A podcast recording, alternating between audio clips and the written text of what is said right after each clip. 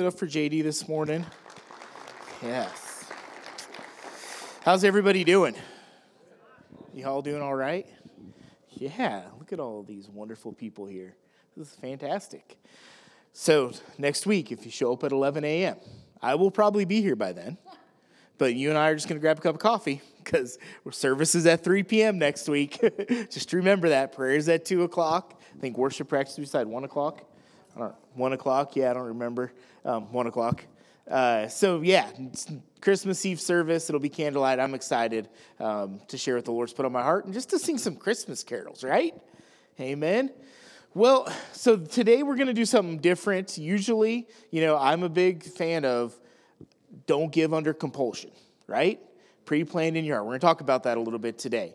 So, usually we give our tithe and offering in the back corner, but today, at the end of service, we're going to do our year end giving, where I have been asking for you to uh, pray to the Holy Spirit, see what He feels you feel led to give. And we're going to do that at the end of the service. So, you can also go to the website and change that to year end giving to give to the fund that is going to go to missions and going to go to outreach this coming year. Amen? I'm excited about that. We have a lot of things planned.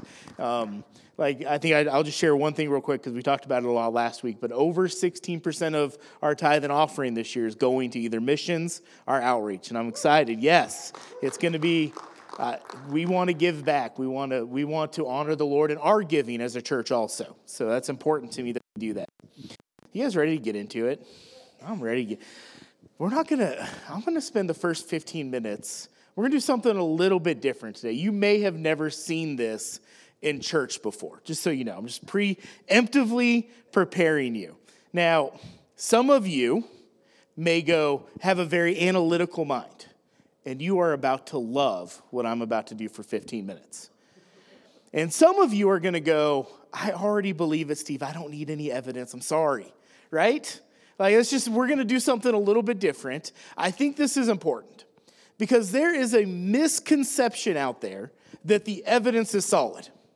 Millions of years in evolution, solid. Flood never happened right? Like I, I literally I watched the Bill Nye and the Ken Ham debate, and he literally will look Ken Ham in the eyes and says, the evidence solid. Even though Ken Ham is going at him with all the different evidences, and, and he'll go, Nope, it's already proven, Bill. You, you, don't, you don't have to you don't have to say anything else. That's not factual. One of my favorite moments when they have debated each other is Bill Nye will go up to you like, you go to the North Pole, and we do, we'll do, we did this. I did this myself. We do, we drill a hole into the ice, and we bring it up and we count how many different layers. And that's how I can tell you that the earth is more than 6,000 years old. And Ken Ham said, Yeah, I thought you probably would bring that up. He says, Have you ever lived in a cold climate before, Bill? Well, yeah. You know that it like it gets cold, then it warms up, and it gets cold again, and it warms up, and it gets cold again. And that happens in the North Pole also. And each one of those layers is just a representation of cold, warm, cold, warm, cold, warm. Not year after each one of them doesn't represent a year. And it was one of those moments of, gotcha. Told you. See, see what I'm saying? Like the evidence sometimes is just right there in front of our face. So we're going to talk about, we have been preaching through Noah's Ark, and my original plan was to kind of bring this up throughout the sermon series. Well, that didn't happen as well. So I'm just going to spend 10 to 15 minutes. I'm going to talk a little bit about the evidence that is out there that Noah's flood is a factual thing, that it did happen. I think it's important because so many people, I'm just going to give you grains of things that when someone says millions of years in evolution, you go, no, no, no, no, no. Like this is what this is what the evidence points to. The first thing I want to talk to you about is a few questions that doubters have. I'm going to address some of those things.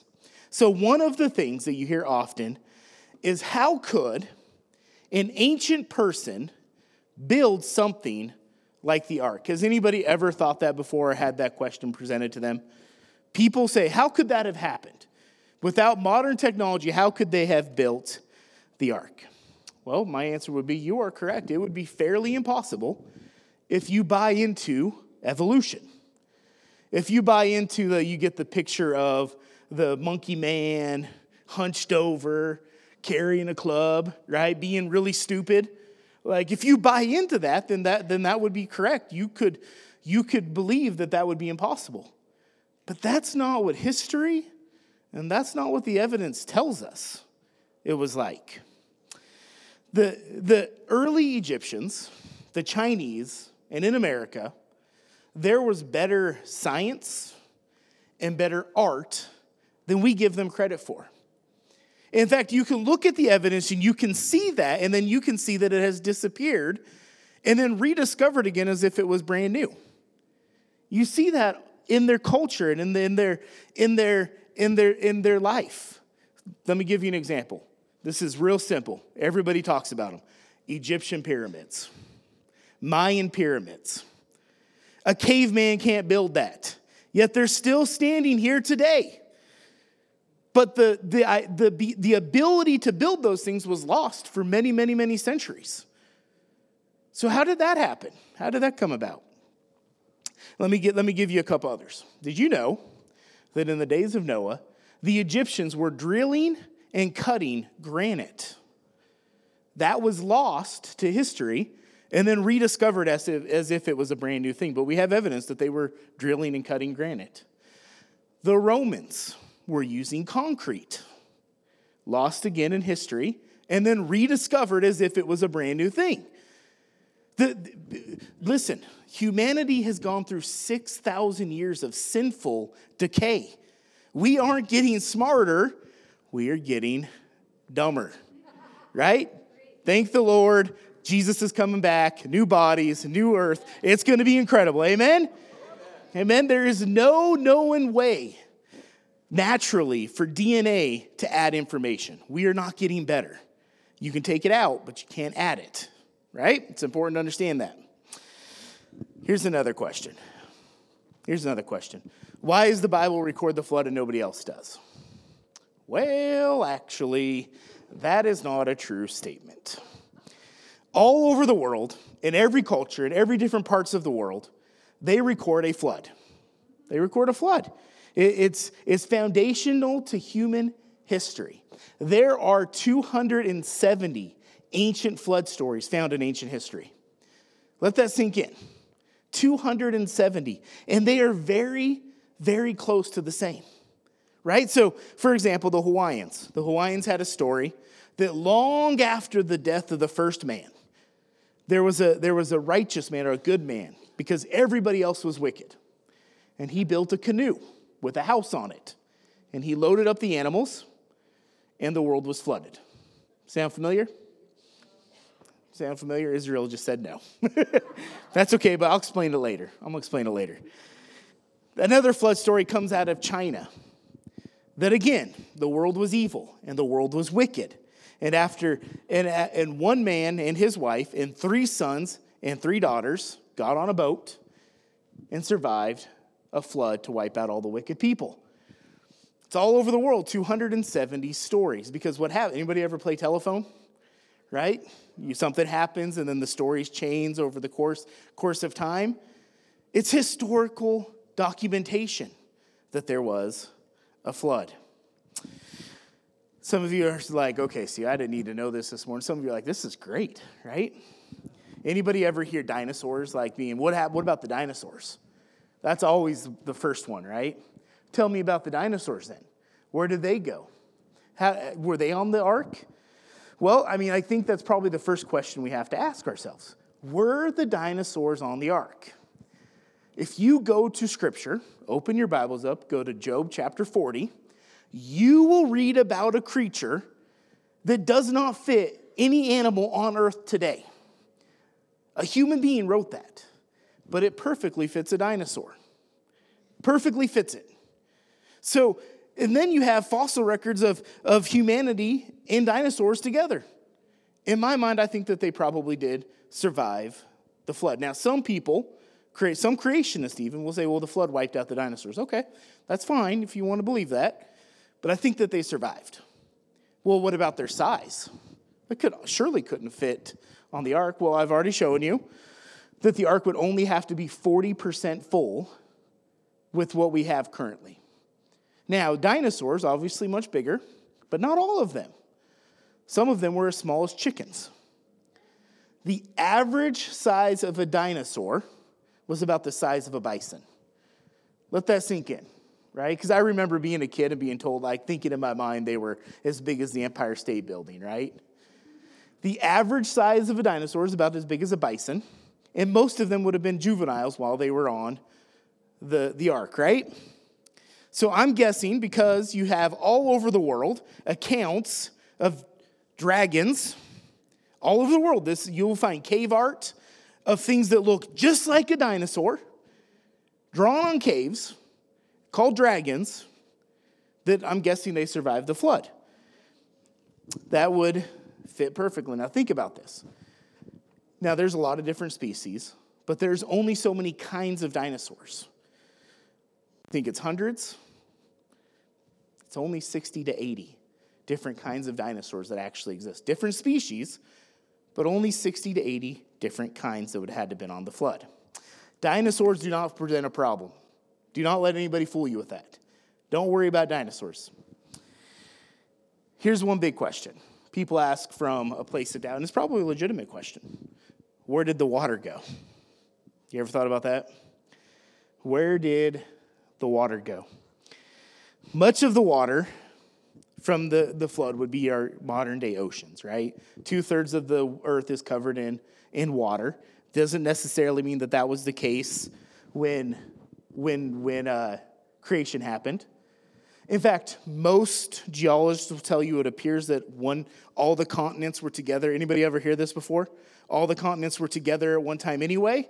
It's probably fact. There's many creation scientists that believe that it was the separation of the continents that, that caused the mechanism that would cause the flood. Lots of them believe that. So then you have to consider that inside the earth there's caverns of massive amounts of water that if you brought up, it would flood the earth completely. Where did the water go? Well, it's still on the earth here. Also, there's this uh, there's a psalm that this seems to indicate that when the flood happened, God rose mountains up and caused basins for the oceans. It seems to indicate that God changed the earth when the flood happened. Let me read it to you. It's Psalms 104. It says this He set the earth on his foundation so that it would never be moved. You covered it with, with the deep as with a garment. The waters stood above the mountains. Sounds like the flood, right? At your rebuke, they fled. At the sound of your thunder, they took to flight. The mountains rose, the valleys sink deep, sank down to the place that you appointed to them. You set a boundary that they may not pass, so that they might not again cover the earth. The earth was very, very different pre flood. Very, very different. It changed a lot of things. You guys bored yet? No? Okay. There's some of you are like, okay, let, me, let me just give you a few more things, right? Let's talk about physical evidence. Physical evidence on the earth today that screams flood. You can see from the features of the earth that something catastrophic happened. From canyons to mountains to coal beds, you can see something happened, right? It's, it's very, very clear. The, earth's la- the earth is layered in crust that is sedimentary rock. Some places that's miles and miles deep, that was clearly laid by water. Is that not evidence right there? Like the earth is, it, crust is made up of rock that was clearly laid by water. That should, I mean, right there, that should be enough, right? Clearly there was water all over the earth. The, that is encased in billions of fossils. So it wasn't always there like that right there, staring you right in the face. If you just took the flood for face value, it would be right there. Around the world, there's rock layer that is deposited around the globe that is the same around the earth. The only way that that could have happened is a global flood. There's no other way that we know naturally right now. So let me give you some examples. The, the Tapeats, hopefully I'm saying that right, the Tapeats sandstone that sits in the Grand Canyon also appears as far away as Wisconsin. You know where else it would come? It is. it's in Israel and Libya. Now, there's only one way that that could have happened global flood. That's it. It's the only way. It's the only way anybody can think of how that happened. Now, it's under different names, but it's the same stone. You can go to places on the planet on Earth, and you can see rock layer after rock layer deposited, right? Deposited by water. And that rock layer is bent. So it's bent. Goes like this. Now, do you guys know that rock doesn't do that? Right? Like you do that with a rock, you're going to break it in half. Rock layer doesn't bend. So, what does that say? All over the earth, this exists. What does that say? It had to be late, it had to have been buried quickly. Not over millions of years, not over thousands of years, but it had to happen quick so that when it dried out, it hardened and it looked bent. Because hard rock breaks, it doesn't bend. Evidence right there, right? This is probably for me the biggest one. If I'm going to give you any nugget, somebody says, Give me evidence for the flood. This is it. All around the world, on every mountain, every place you go, you will find marine life fossils everywhere. Come on. Come on. How come nobody ever talks about that? Like, I just read a study one time, just, just recently, it was just a couple weeks ago. They're like, we're going to prove, we're going to prove that the waters didn't cover the whole earth. So they went up on top of Mount Everest. And you know what they found on all over Mount Everest? Marine life fossils. But this is their kicker we didn't find it on the very peak. That was literally that was their scientific claim. Like we found it all over Mount Everest, marine life, jellyfish fossils everywhere, all these things. We didn't find it on the very peak though. Come on, right? That's clear evidence to me that at one time the earth was covered in water. Getting close to being done. Fossils, in and of themselves, are clear evidence for a worldwide flood because of what it takes to make a fossil. Like if you died, if you died right now, and we took you out in the back of the field and we threw you out there, do you know you wouldn't fossilize? Like, I think there's this concept that like everything fossilizes. No, no, that, does, that doesn't happen. A fossil has to have specific, very clear things happen to it before it will fossilize, or a body does. It has to be buried quickly. It cannot be eaten by scavengers. It has to be, it has to be buried quickly and not eaten by scavengers. It has to be under pressure. To, that, that pressure has to be fairly intense for it to fossilize, right? All over the world are fossils buried in our earth, billions of them. There's only one thing that could have done that. It wasn't a comet, it wasn't an asteroid from outer space, it was a flood, right? Makes sense. The evidence is just right there. Like it's just right there. Like you just the problem is the condition of the heart. It's the condition of the heart. They refuse to see it. And when you in your mind say, Well, I'm not going to believe that, you can find evidence for other things. Sure. Sure. Sure, you can do that. It's like it always comes down to the heart. Last thing I'm going to point out this morning, before we get into scripture, I know some of you are itching to do that. Last a couple summers ago, I read a book called Traced. It's one of the best books I've ever read. I have it sitting on my desk if anybody wants to borrow it. It's a little bit complicated. I think most chapters I had to read twice. Traced is written by one of the world's leading geneticists named Nathaniel Jeanson. Now, he's also a creationist. He works for Ken Ham, but he's one of the world's best geneticists. He was able to do this. He took the Y chromosome out of men, and he, and he was able to measure the rate of mutations from generation to generation. Right? So when, when, when you have a son, that the mutation rate, it, the Y chromosome is different by a certain amount. And then he went back and he was able to measure generations. Now, this was done by other people, and you know what they said? Hundreds of thousands of years. And then he said, That the science doesn't add up. That's not right. Well, then do it yourself. So he did it himself. And you know what he came to the conclusion of?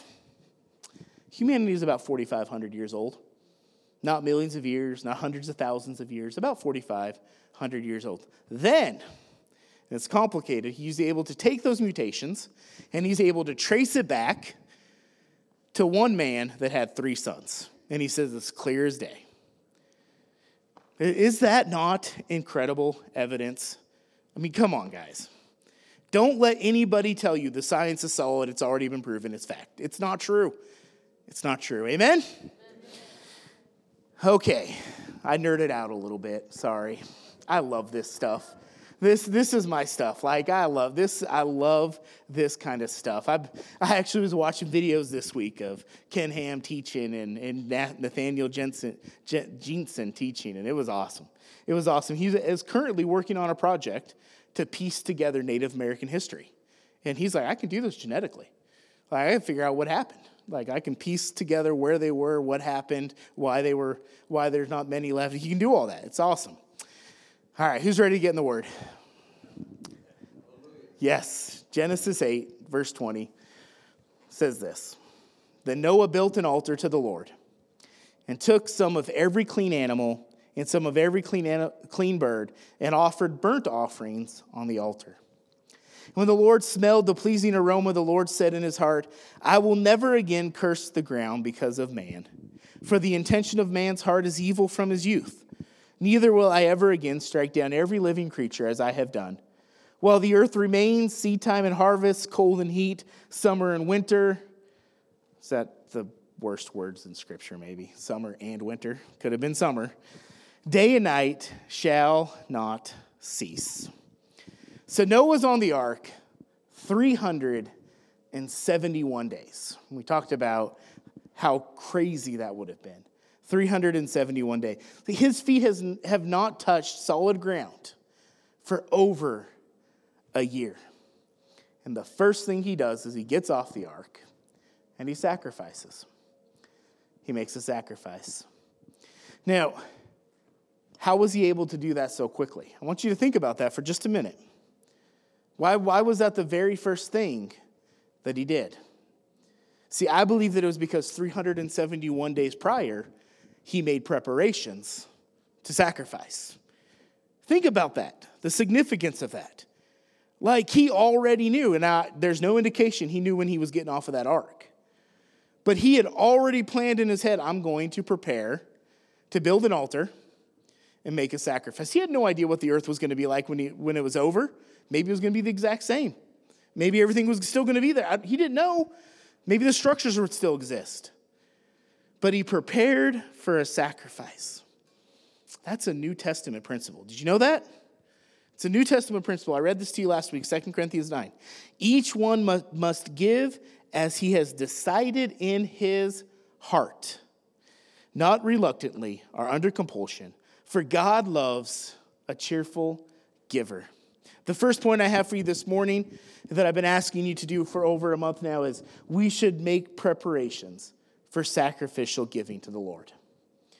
Think about that. We should make preparations for sacrificial giving to the Lord. Not under compulsion, not because some pastor said you're going to get a brand new house and a new Ferrari, but because you love the Lord and you've prepared to give. Think about the, the situation Noah's in. He's stepping off the ark for the first time. And without getting into the science behind it, the world is completely different. It's very different than what he knows before the flood. It doesn't say that the first thing he does is build a house, even though he's experiencing rain for the first time. What's this all about? This is different. It doesn't say he builds a barn where he can store animals and store food to keep them safe. The first thing he does is he builds an altar and he sacrifices. We talked about this before. Noah walked with God, he loved God. God was his friend, right? He walked with God on a regular daily basis. So I have a, a routine every weekday, except for when Tracy's on break. Every morning I wake up. One of the very first things I do, before she is up out of bed, I get up, I get into her purse, it takes me about an hour to try to find her keys. If you ever see her purse, you'll know why. I walk outside and I start her car. Then I come back inside and I get her thermos and I fill it up with ice cold water. That is typically the first two things I do with my day every single weekday so that she has a warm car to drive in and something cold to drink on her way there. To me, that communicates love, right? I'm dedicating the first two things that I do to, to, to my wife. Noah was saying, Before I do anything, before I build anything, before I do anything, I'm going to build an altar and I'm going to sacrifice to the Lord. It communicates love. Noah loved the Lord. And when you really love someone, they are your priority.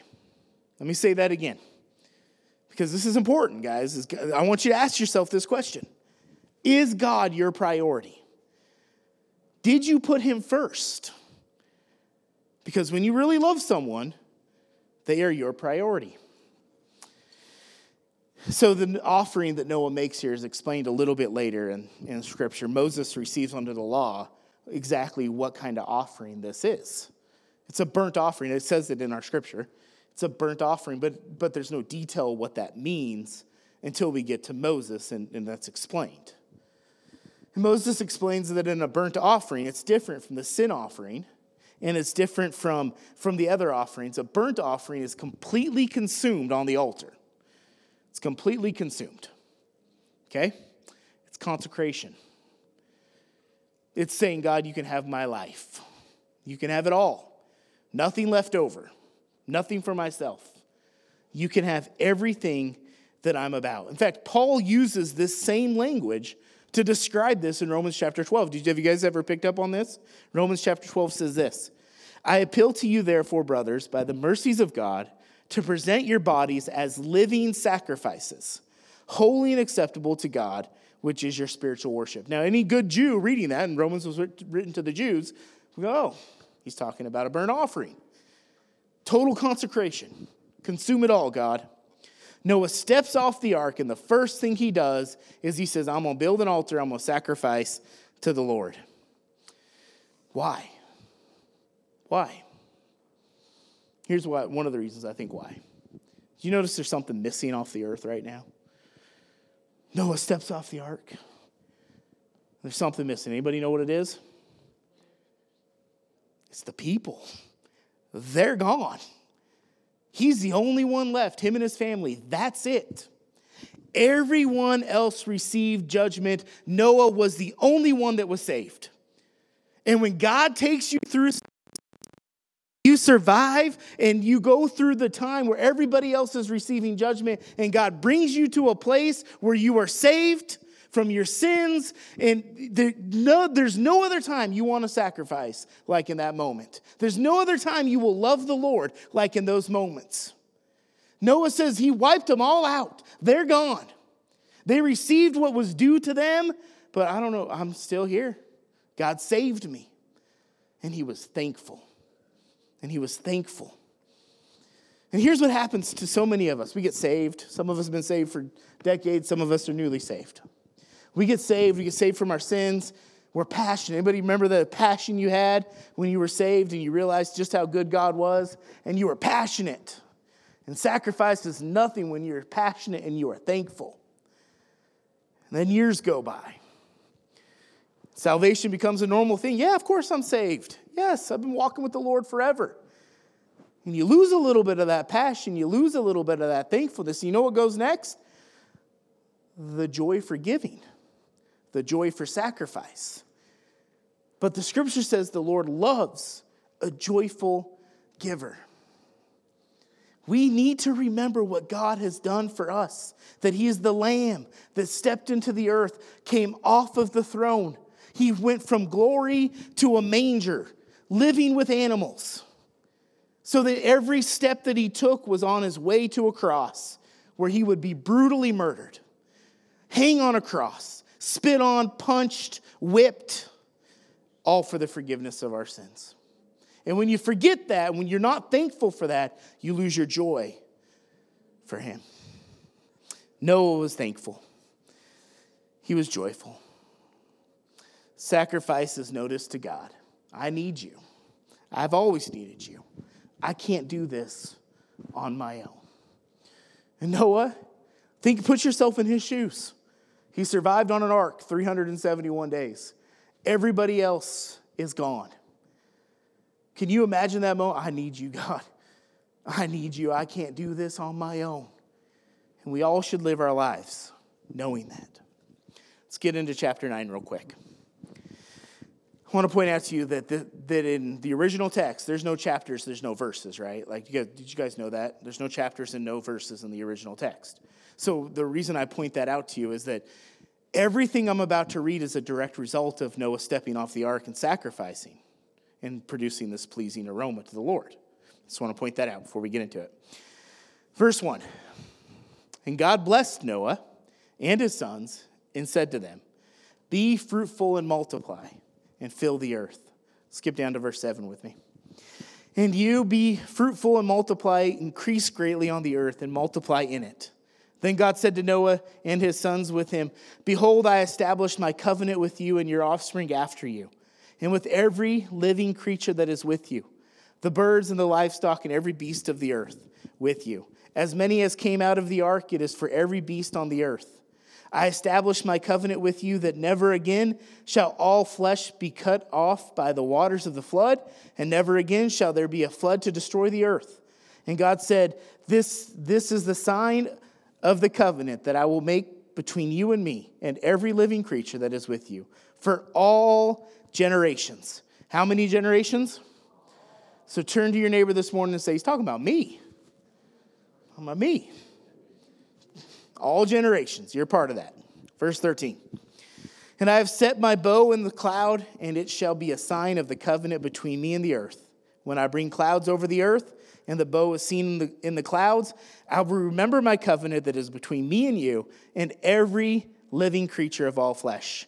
And the waters shall never again become, become a flood and to destroy all flesh. When the bow is in the clouds, I will see it and remember the everlasting covenant between God and every living creature of all flesh that is on the earth.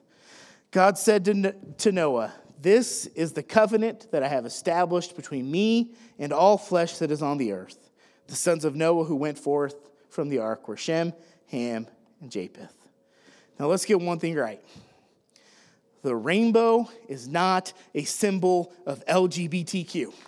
Amen? The rainbow does not, is not a symbol of sexuality. It is a symbol of a covenant 4,500 years ago that God made with man. So make sure we're teaching our kids that. When they see a rainbow flag, that is not what it was intended for. Amen? Let's make sure that, that let's make sure we're doing that. But this is what I want to get to this morning. If you're going to walk away from one thing, get this. Noah walks off the ark. He sacrifices.